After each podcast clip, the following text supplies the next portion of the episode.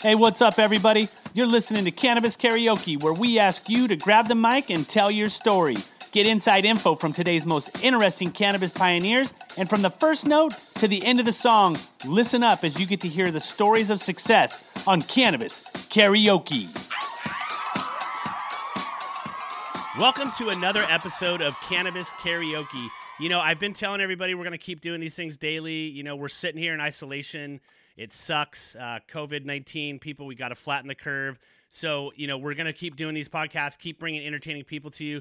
I unfortunately have uh, gathered a co host now. Uh, we've gone through the contract negotiations. As of last podcast, I was refusing to say his last name. Uh, now I'm able to do that. We actually have an agreement in place, so we're all good. Welcome my co-host Mark Reitman. He keeps bringing Hello. these these heaters of uh, interviews to the table, and we got another one today for you people. We like to bring a spectrum, right? So we're gonna interview today Rico Tarver. He is an NCAA football player, founder of the LA and Orange County Cannagather. He was uh, selected as one of High Times' 100 most influential people in 2018 and he's the founder of Suave, which is his company, and he also goes by Suavecito. Welcome to the show, my man, and thank you, Mark, for uh, getting through those contracts. I know it was tough. I'm in it to win it. Hello, Rico. Hey, what- what- what's happening? A, a couple of quick quick edits there. It's, it's the Suave Life. Oh, uh, sorry, my bad. No, no, you're good. Uh, the Suave Life, and then um, also uh, there's something else uh, that you said, but I'm I'm high and I forgot. So yeah, everything else is great. Welcome to the podcast. great, great, great, great to be on. Thank you guys for having me, man. I definitely appreciate the love. And uh, Mark's always been a one with me. So much love for uh, for the for the shout out there, Mark. And um, anything I can do, let me know. I'm with it. You bet. You bet. We like to su- support like all our folks in the industry who work well together and doing positive things, and I know that's you. So thanks for being with All us. about it. Um, much Te- love. Much Tell us a little So, bit about, um, you, you know, coming into cannabis out of the NCAA. Yeah. What was your, you know, what was that transition like? Um, you know, a lot of, lot of, lot of stuff going on with the NCAA right now. It's specific to basketball at the moment because they just lowered their age, and now the NCAA Right. is not going to have that grip on people and manufacturing Right. a, a bunch of money off of uh, people's likenesses while they charge them an exorbitant rate to go to school. Uh, obviously, I have an opinion on that. But what about uh, what, what about you? What what drove you to kind of were you using cannabis while you're playing? Were you using CBD? Like, what what's the thoughts on that? Yeah, it's crazy you asked that because uh, and that's exactly what my TED talk was about.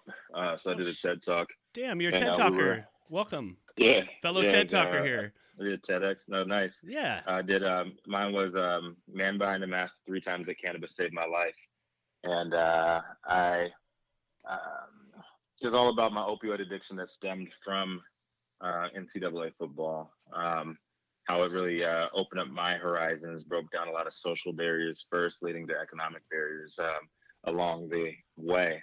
Um, there's a lot of shit that happened in between. Obviously, we don't have uh, 17 minutes for me to run through it right now. Uh, Nah, dude, you take your time, bro. We'll go two hours. We ain't got nothing but time, bro. We ain't nothing but time. Hey, man. Hey man, I got nothing but weed over here too. Hey. Me too. So, right. So, uh, actually, um, I mean, my first time uh, being introduced to the plant, being from Virginia, um, was uh, I was 12 years old. Um, what uh, we would now we would you know then call hanging with the bad kids um, and just smoking weed. Um, I was a casual weed smoker. I switched over from cigarettes um, originally when I was in uh, middle school, and um, weed was the way to go going forward. Um, I was kind of like a secret smoker, and then when I went to play um, football at Northwestern University, Big Ten uh, ball, um, one of the first things that the older guys on the team taught us was as a um, scholarship athlete, we never get randomly tested. Uh, we know exactly when the testing cycles were, so we can afford those because you are a An investment. You're an the- for these asset. You're, a- you're, you're, yeah, you are an asset. They're making money on you. Exactly. Exactly. And even when I was in school, um, it was what forty-seven thousand a year to go, um, uh, like room and board that um, uh, per year. Now it's seventy-three thousand a year at Northwestern. Jeez. So, yeah, if you're making a, um, a three hundred thousand um, dollar investment on one individual, you're not going to fuck that up by randomly testing. so um, good to see the yeah, system so, works. You know, good to yes, see that these random testings and you know this blind process that we're supposed to have. Awesome. It right. I, doesn't surprise me. Keep going. Right. Right. And um, so yeah, we knew what the schedule, um, testing schedule was, and it was so cold that we wouldn't be able to get together all the time, uh, me and my my teammates. So that's when I had my first white friend.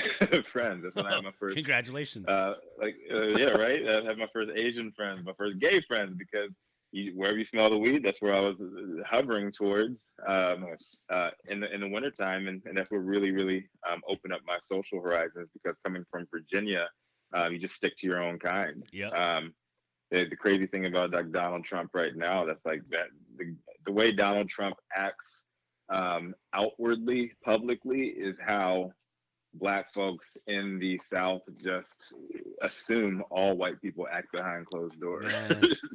Can I just for a minute say it's it's, it's dude, I fall into the tall I'm a ginger, right? Like Mark, so it's like a mm-hmm. tall white dude, tattoos. It's it's mm-hmm. never I mean, it is it's a horrible representation of us as people and right. I, am just uh, the guy is he's got to have dementia and Alzheimer's. It's the only thing I can think that saves him right. because I've never seen anybody rip somebody when like the recent reporter at question that asked him how you you know how do people feel if they're scared? What do you want to tell them? You're a horrible person. It's like, dude, right? He softball right. he softballed fuck, you a, a, a free time to like sit up there and posture on your podium with your orange goggle face. Like, let's go. Yeah, I can't right. believe it, man. It's it's so, sorry about that. Like that's just horrible. No. It's not how everybody feels. That guy's a kook. Not, Hopefully he's gone. No, you don't.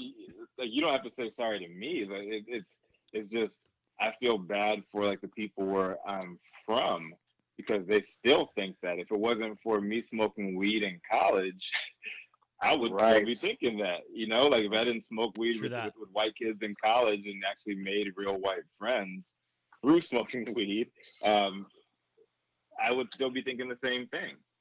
So it, like weed really, really kind of broke down that barrier for me and actually opened me up to um, uh, just like new uh, ways of life, new walks of life, and uh, just hearing out other people's stories because everybody has their own struggle that they've been through. Everybody has their own their backstory, and um, I feel like this plant really, really brings everybody together. But yeah, like later down in my um, uh, college football um, uh, journey, I ended up like senior year. I ended up with a sore throat. I go to the team doctor for um, to treat it, and she gives me unlimited refills of Vicodin. Um, I ended up, you know, selling it, uh, partying with it, like you name it. And uh, four months later, I'm training for the NFL. Ruptured my Achilles tendon, and Vicodin doesn't work. They give me Norco. Um, and uh, I, I, fall into depression. My homeboys are still playing, and I'm not. Um, uh, Zoloft, and uh, couldn't sleep now because I got all these drugs in me all the fucking time, and uh, so they give me Ambien. I fall off the school's um, insurance plan because we didn't have uh, Obamacare at the time, and um, I was broke as fuck, dude. Uh, on the streets of Chicago, um, no life skills. Uh, ended up outside of Wrigley Field selling uh, weed, uh, selling fucking uh, dub sacks to, uh, to to tourists outside of Wrigleyville, uh, wow. outside of Wrigley, Wrigley Field, and um, a 3.2 GPA, uh, two degrees from a top 10 university, and here I am selling weed to support my opioid habit because I needed to raise 860 plus to buy those drugs, um, not off of off of insurance. So um, bright side of that, I ended up being uh, scouted um, uh, to this mobile marketing firm, um, and uh, yeah, Verizon Wireless was our um, client, Verizon Wireless Music, and um, I ended up going on tour with a bunch of uh, pop stars. Um, Nas, Akon, Green Day, Pussycat Dolls, uh, Good Charlotte, um, to name a few. And I was an MC for Backstage Pass contest, so I was like kind of like a, a hype man in the Northeast for all these guys. And uh, yeah, it was, it, was, it was, crazy. I became a secret addict um, through that. Um, ended up uh, finding out how much my roommate in college was making in corporate finance. He hooked me up to job in corporate finance. As much as I loved uh, emceeing and all that other shit on stage, um, I was fucking broke. I was a fucking roadie. so like people don't understand. Like, yeah, you live this glorious life with these celebrities all the time, but you don't but have you're no also money. fueling an addiction Yeah. at the same time. So you, as Yeah. whatever money you were Yeah. making, was pivoting was right gone. back to uh, to It your was- it was addiction. gone. Yeah. Yeah, we made um we make like a, a thousand a week. Um, that was like our per diem, like a thousand dollars a week, and you know that shit was like going straight straight to fucking pills and, shit. But uh, yeah, we got into corporate finance. Was in that for about seven years. Um, uh, got in at just the wrong time. Um, and uh, the top of 07, October 07, uh, rode that crash all the way down to the bottom. And I always joke about this. Uh, the uh, uh, the best job security any black man can have in uh, the corporate workforce is uh, corporate finance. like this right period, cause, because there's only one of us in every fucking office, so you're not gonna get fired. They're like- They're like, hey, let's go ask the black guy real quick what he thinks. right, right. They're checking their boxes, but but seriously, I made it through four layoffs. Wow. And I, I, I clearly was not qualified to be in that shit in the beginning. I was towards the middle, but in the beginning, I clearly was not qualified to, for them to keep on. And yeah, four layoffs. There was 40 plus of us uh, on the internal desk when I started, and there was literally four of us.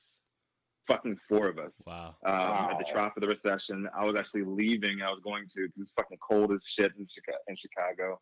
Um, that day it was uh, negative 27 outside, negative 44 wind chill, and those those meaning those words mean nothing. Those numbers mean nothing to, to Californians. I know, but It's it might as well you, you might as well be talking aliens and UFOs, bro. Because we're like, what? Why does why does Yeah, anybody even? yeah. Isn't that inhabitable? Like, I don't even know how Right. you do it.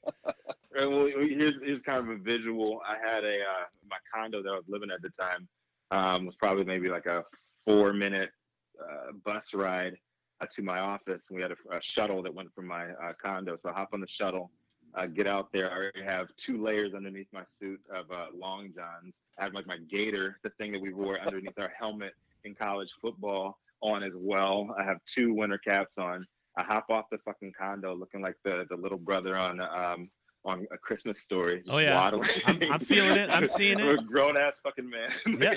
Can't put your arms down. Yeah, Yeah.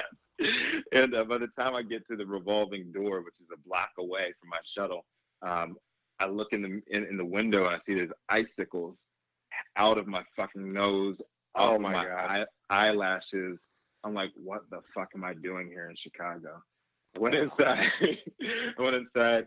I started like I was on Monster.com all fucking day that day. A couple of weeks later, I actually got uh, started in the process for Teach for America. I got uh, I got um, um, accepted. I did all that shit, and I was quitting. And I go in there, quit, and, and my um, CEO asks me, um, "He's like, what do we have to do to keep you here?" And I was like, "Keep me warm." Um, I came in this, I came into this shit because I was gonna make a lot of money. Uh, this recession happened. I'm not making shit. Uh, like literally right now, I can make less in dollar amount in Florida for Teach for America and still be making more in actual value living in this expensive ass city. and uh, they, and he was like, okay. Um, and he created a fucking position for me just like that. Um, so Wow. it was dope. Uh, I ended up being the number one salesman um, at the entire company. Um, I revived a um, a product that was uh, essentially dead at the time, um, and rebuilt that on the West Coast. I was actually uh, nationwide and became just a, a closer. Uh, they sent me all over the, the nation to close bigger deals. Um, that's when I started coming out to California, and that's when I found medicinal cannabis, and it actually Were you still at life. this point? Were you still addicted to opiates? I was worse than ever. Oh my At that point- god, dude! yeah, I did- just didn't fucking sleep. Like, I didn't sleep all the time. I'm all over the fucking nation, um, partying with these guys, and that's another conversation we can get into of how fucked up the uh, investment world is. I was with billion dollar uh, corner office guys, and um, you know, people don't understand like wholesaling and what wholesaling is and in, in uh, finance. It's like pharmaceutical sales and finance, right? And what we did is uh, we would um, uh, let's say you inherit a couple million dollars from a relative that dies, right? You know, what most people do is they pay off all their bills and then they take it to a financial advisor that's probably been in the family for decades or generations, blah, blah, blah, blah, blah, whatever the reason is. They go to an advisor. What that advisor does is they have a they have a client intake form and they have a meeting with you, try to get to know you, um, try to act like you're your friend, blah blah blah blah. Like cool. They enter all that information and, and they tell you they're going to see you in a couple of weeks. They enter that information into a fucking computer. It gives them the um, approved mutual funds and it, and it gives you the recommended mutual funds. Usually, the recommended funds, my company and other companies like mine would pay to get on that list. And then they call us wholesalers up.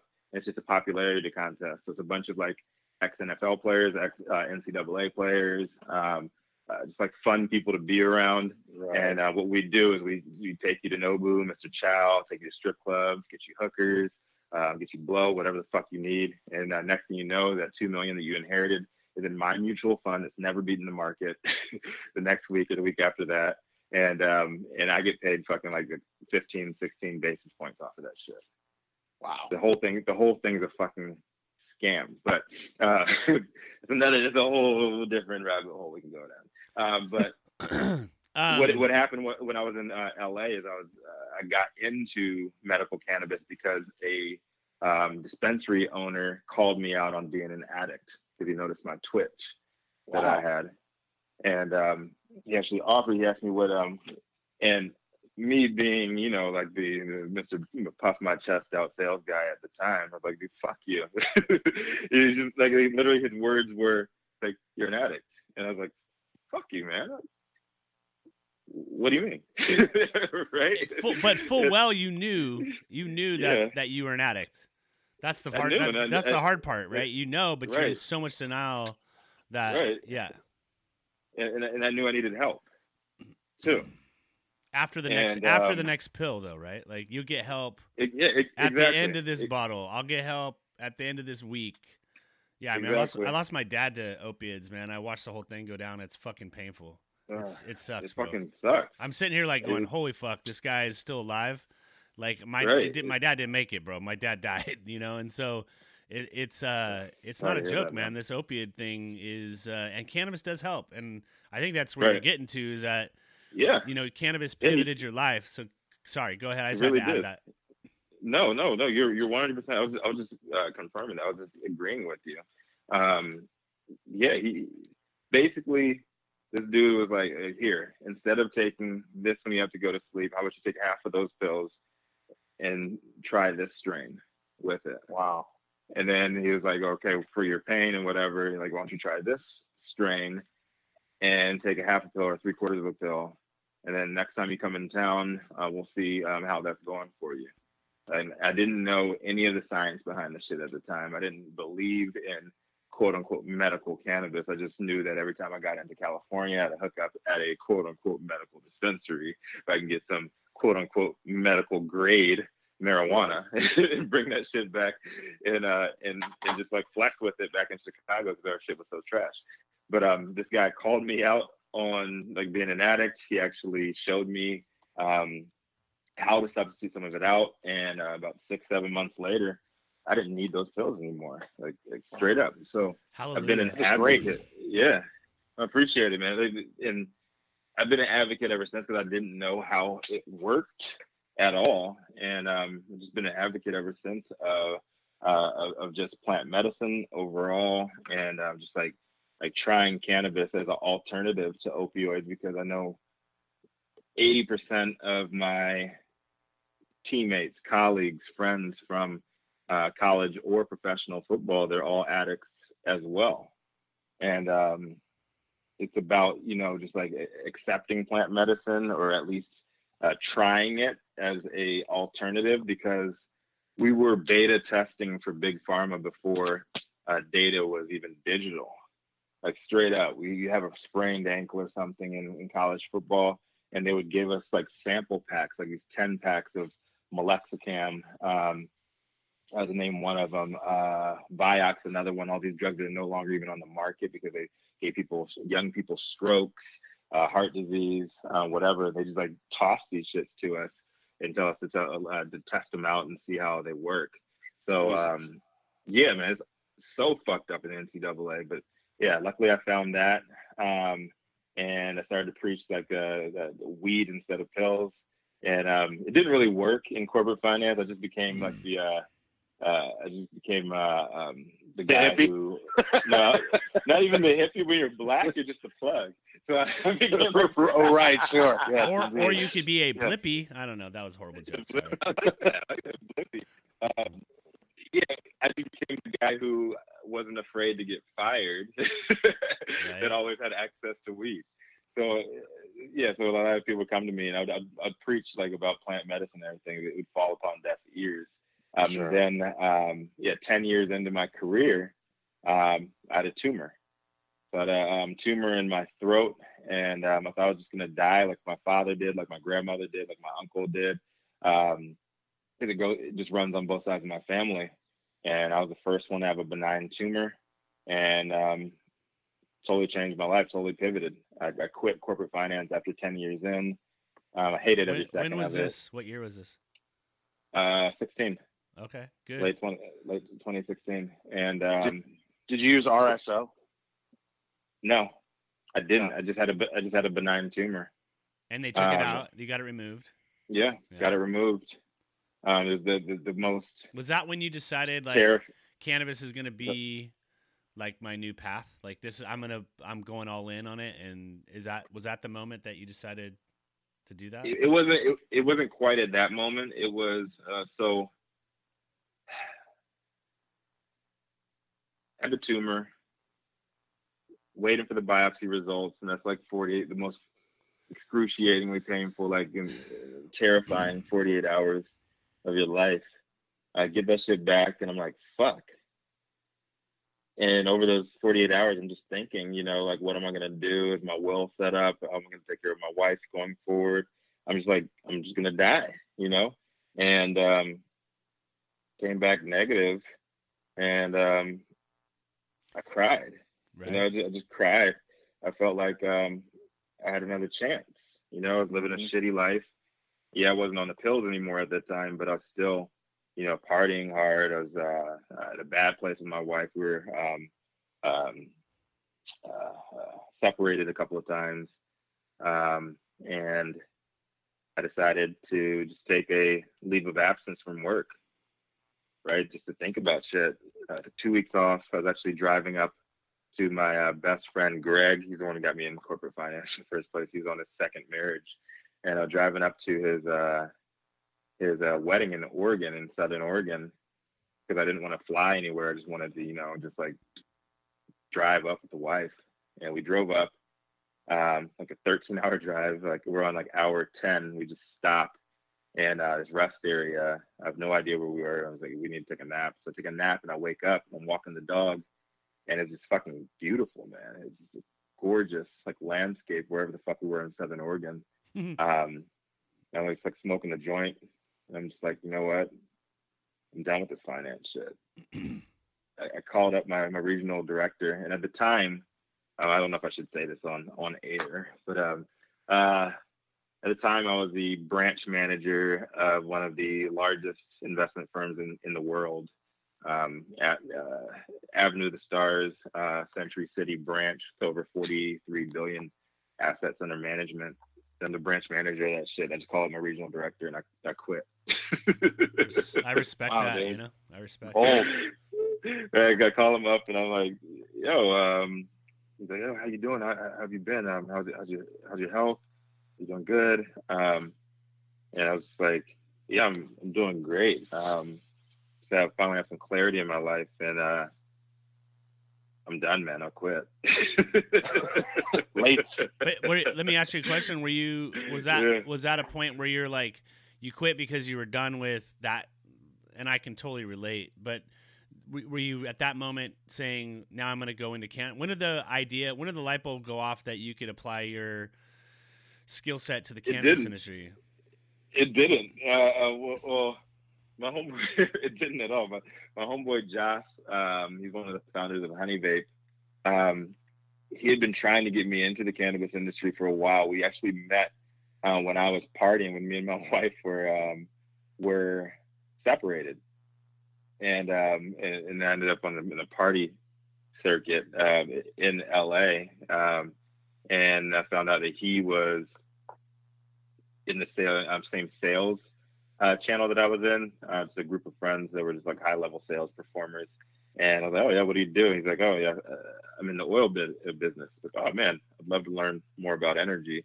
He's like, oh, no, not that kind of oil. right. like, and I was like, what do you mean not that kind of oil? And um, this is the time when um, uh, Organa, the Organigram just came out with their Opens, Open Vape, mm-hmm. uh, first came out and I just heard about those. I just bought like my first vape pen, and I found out that he's working for a company that produced them. And I was like, dude, tell me more. Uh, so we became friends, and he had been trying to get me out of corporate finance for like two years at this point. And just like, dude, there's so much more opportunity here. Be better suited for you. You're a fucking secret pothead, like all this other shit. And uh, just never. I tried to quit. I quit twice and both times I quit those jobs, I got headhunted immediately and offered a huge uptick in, in, in, in base pay for my last job and a huge signing bonus. So I just kept on going right back. And like this time, I just hit him up and um, I didn't have a game plan or anything. I was like, yo, I, I quit like finance. You still got any jobs in in, in cannabis. And, and, that was it. And like, like literally that was it. He introduced me um, i quit what i was doing at the time and um, i had to get a bridge job. So i was actually um, in the meantime waiting for a weed job. Um, i was working for another friend of mine at the time his uh, uh, credit processing company. And um, did that for a little bit. My boy Josh connected me with a few people. I came down to three choices, and I ended up going with the one I um, I thought would be best. It's Baker Technologies. Um, so um, they were having trouble getting into the California market. Uh, negotiated a deal with them. Became their first boots on the ground outside of Denver, and um, took over the market um, at our peak. Um, I was in 34% of California cannabis uh, dispensaries, um, and I just created a brand for myself on the ground, uh, being authentic. Um, mm-hmm. It's like a, it's, a, it's a brand new, uh, not just venture for me. It was just like a life um, choice, life um, uh, initiative, like altogether. It was. I was in fucking corporate finance for 10 fucking years. This isn't like this isn't like the this year, last year you see a lot of a bunch of like fucking suits coming into the industry. This is damn near right. four years four years ago. And uh it, it's a total fucking life shift. Right. And so I, I, said to myself, if I don't make it in the weed industry, I'm gonna make it. In, I'm just gonna be like a, a, personal trainer or some shit like that. And right. luckily, it, it, worked out. Um, I brought uh, uh, yeah, I was 34% in California. We were 42% of the market share globally. Um, ended up going public. Uh, I exited the company. Um, ended up starting a couple of my own businesses. Um, the first one, uh, the Suave Life, um, all started out um, market. You used to come to my shit. Uh, uh, private parties for like people in the cannabis industry, uh, celebrities, pro athletes, investors looking to come into the cannabis industry, but they don't want to go to a sesh. I started doing like right. high end um, uh, parties that were just just happened to be sponsored by cannabis companies, and uh, I became like the glue that uh, connected the trap house to the penthouse. Right? oh, wait, wait, wait, wait, wait! What was that again? Created the. I became the. I, I became the glue uh, connecting the trap house to the penthouse, and uh, lovely.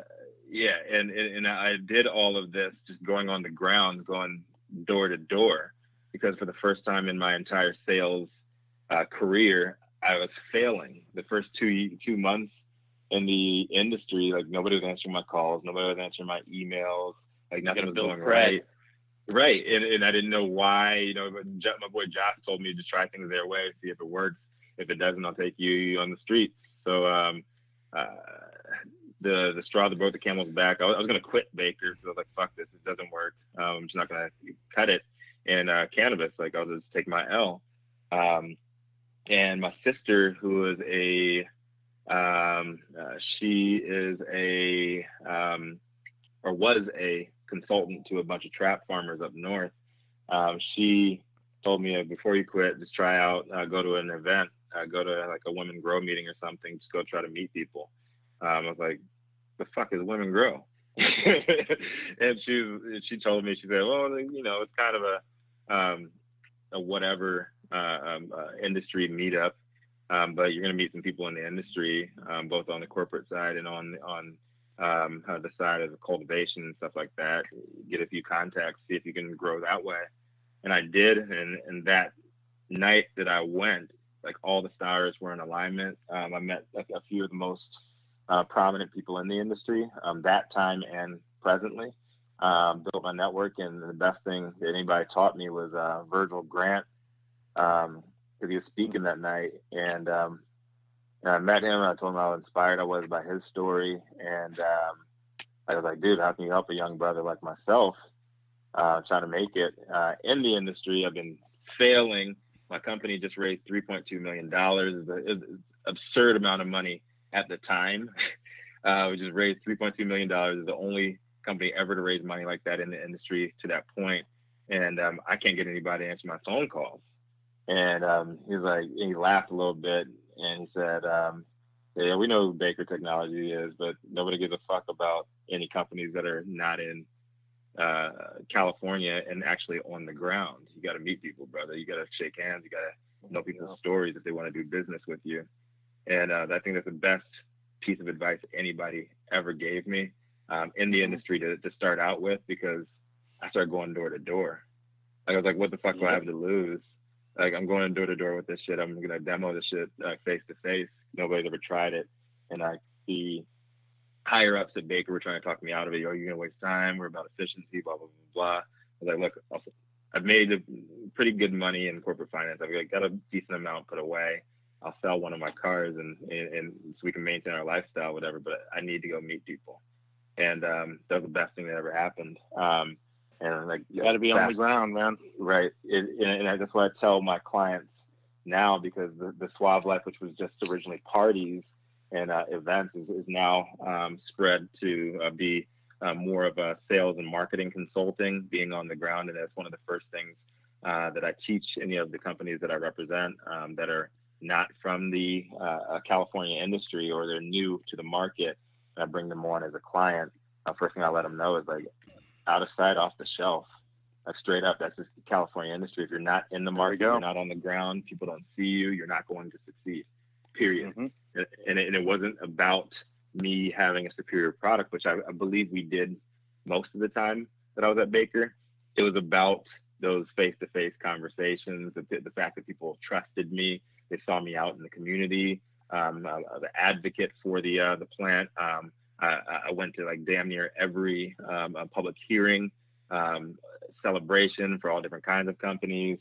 Um, I was immersed in the culture, um, both on the business side and on the lifestyle side, and it and that's really what it took to like, like build my. It wasn't even about cred for me.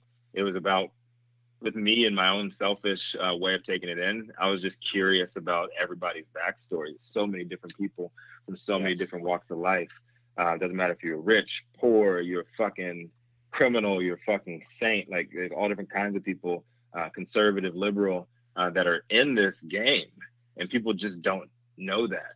And and that's why I love, love, love this plant because every game changing moment of my life, every like like huge, huge, huge pivotal moment of my life, it was all about weed. It was all about cannabis.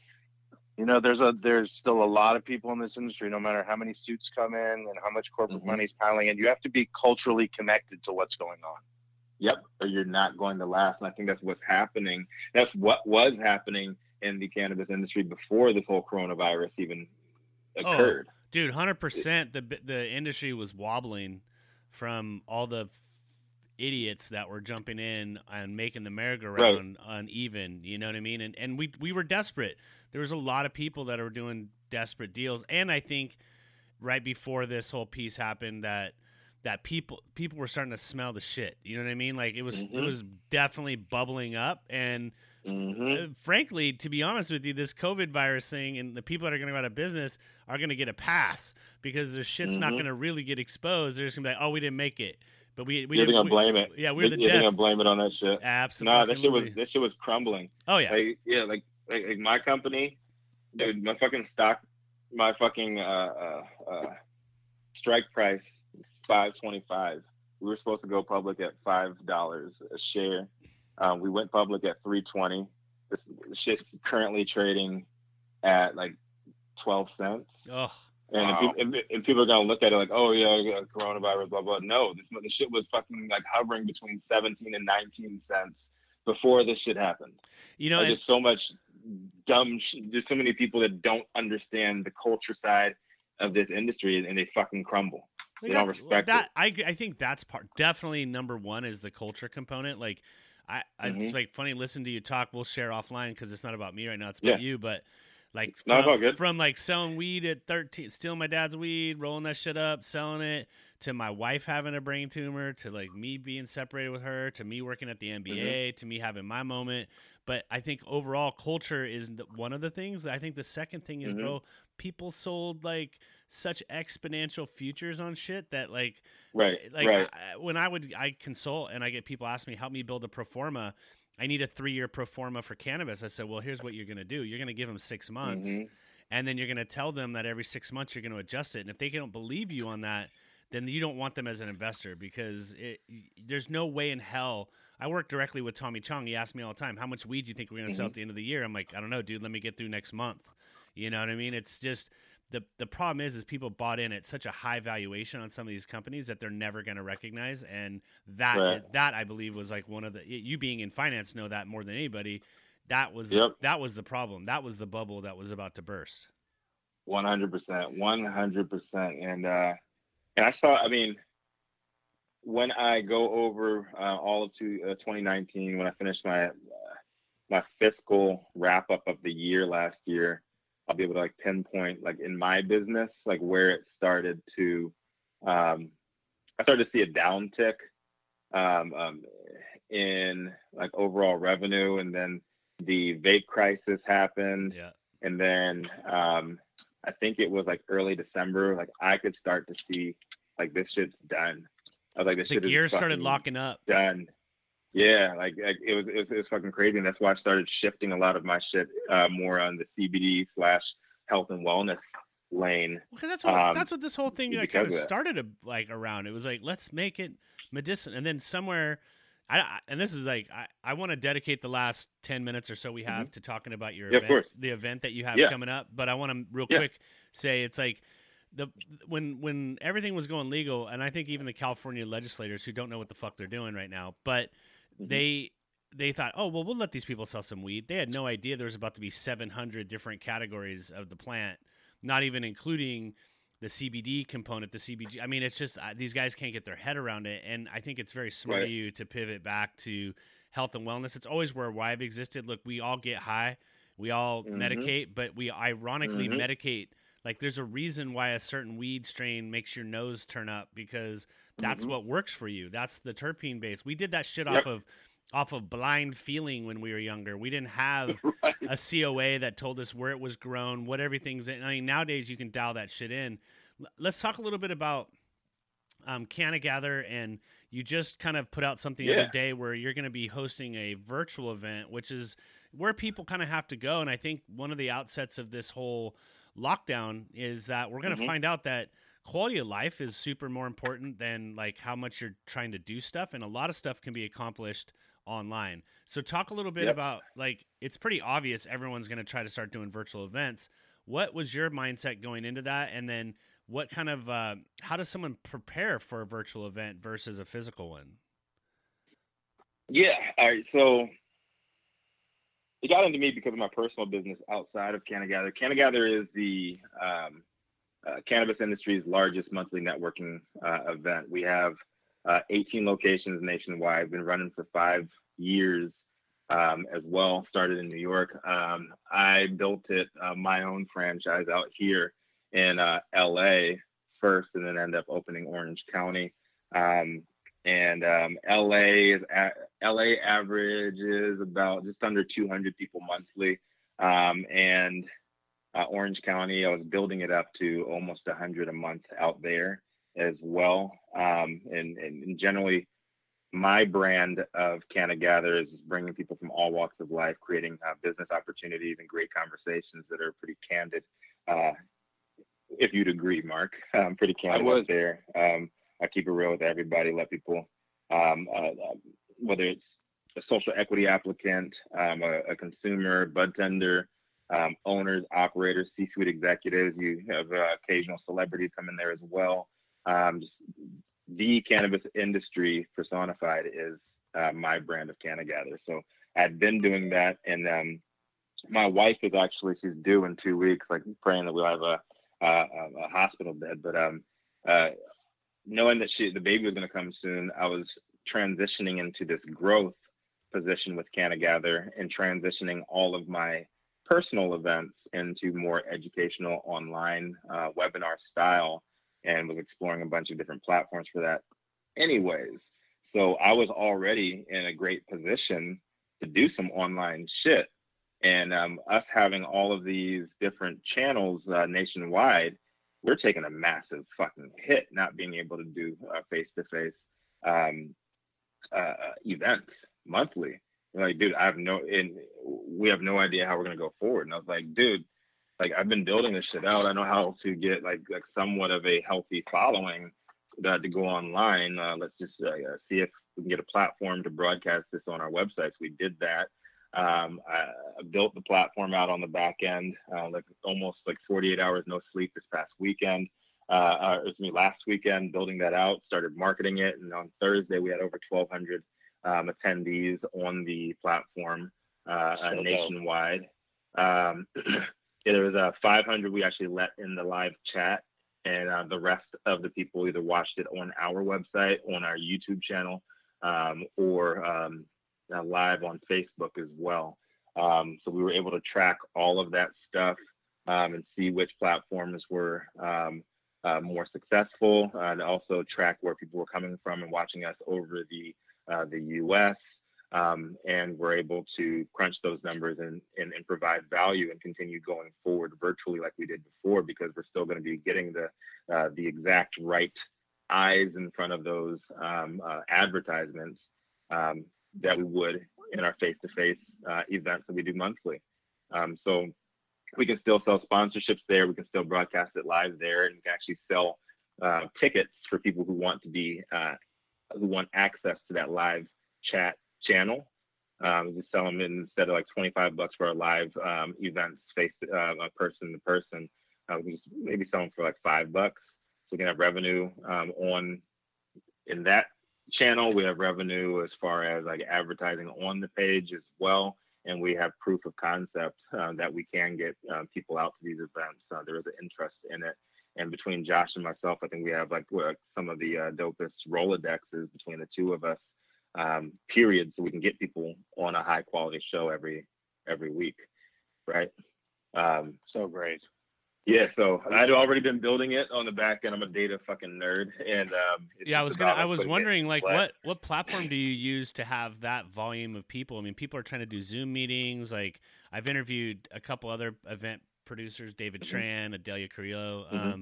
They're all kind of mm-hmm. trying to figure out what Dave's a little hard to do his stuff because his is a whole physicality component. But you know, there's yep, other people yeah, yeah. that are trying to do like online trade shows. How do you how do mm-hmm. you technologically prepare for that? Like, how do you how are you capable of managing what does that look like for somebody to have a virtual event is it just like a two way mm-hmm. is it like engaging like i got so many questions so i'm a little bit rambling yeah but uh, yeah. How, how, does that work um, the way I was actually setting it up was for educational purposes. So um, I was using um, uh, the first one that we tried out and it worked pretty damn well for CannaGather's format um, was BigMarker.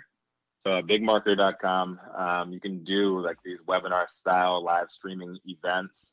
It's not really immersive. It, it wouldn't work in my health and wellness lane. Uh, with CBD Sundays, that uh, that business is more of um, uh, it's meditation, yoga, massage, upstairs, downstairs, CBD infused brunch bombs, mimosas, right? And um, I've built that franchise out um, on the fact that you can have access to these brands and uh, um, uh, personally. Um, Mark, have you come through uh, CBD Sundays, Joe? I think you have. I, have, I haven't yet. No? no. Okay. So we have, um, yeah, excellent, excellent, excellent. But um, I can probably transition that platform and that website into something similar to what I'm doing with CannaGather because I can have it more informational. I have I still have access to some of the first and foremost um, um, uh, health practitioners in the that are connected to the cannabis industry and that are not as well. So I can have um, a full spectrum, if you will, of individuals coming on there and producing content uh, that I can pop on there. Um, I have a full conversation as premium. Uh, if people want to subscribe to that lane. Um, and I can do like live sessions with my practitioners, whether they are meditation specialists, whether they are um, um, doing yoga, whether they are just doing um, overall expression, uh, breathing techniques, all that kind of stuff that I would do live at my events. I can have people do one-on-ones and book them on that website.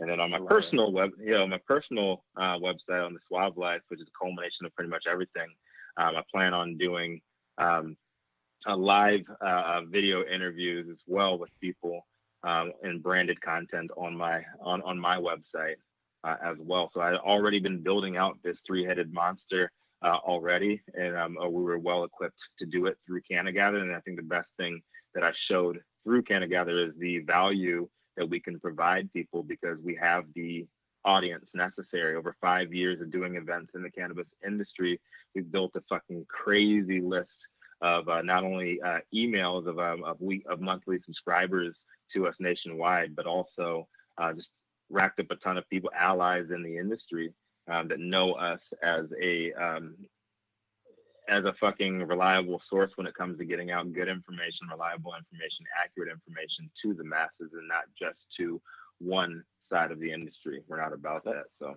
that is awesome. So tell me, yeah. does that mean that because at least for the time being, CannaGather is yeah. going to be found online? Are you collapsing all the CannaGathers into one now, or are you no. still trying to do it regionally at different times? No. Um, so it is. Uh, we're starting off with the national CannaGather. We're going to try a couple of episodes there. Um, we're going to uh, test our monetization uh, strategy first. We want to make sure that it's profitable from one central point first, and then we're going to push it out to all of our market leaders uh, that want to replicate that. Currently, if they're helping us, uh, all of our market leaders that are out there um, that are helping us with the national effort, they get uh, uh, commissions off of that, the same exact commissions we would get um, on, on, the regional markets.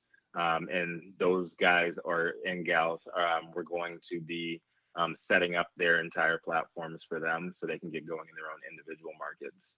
Like, no, we don't have to.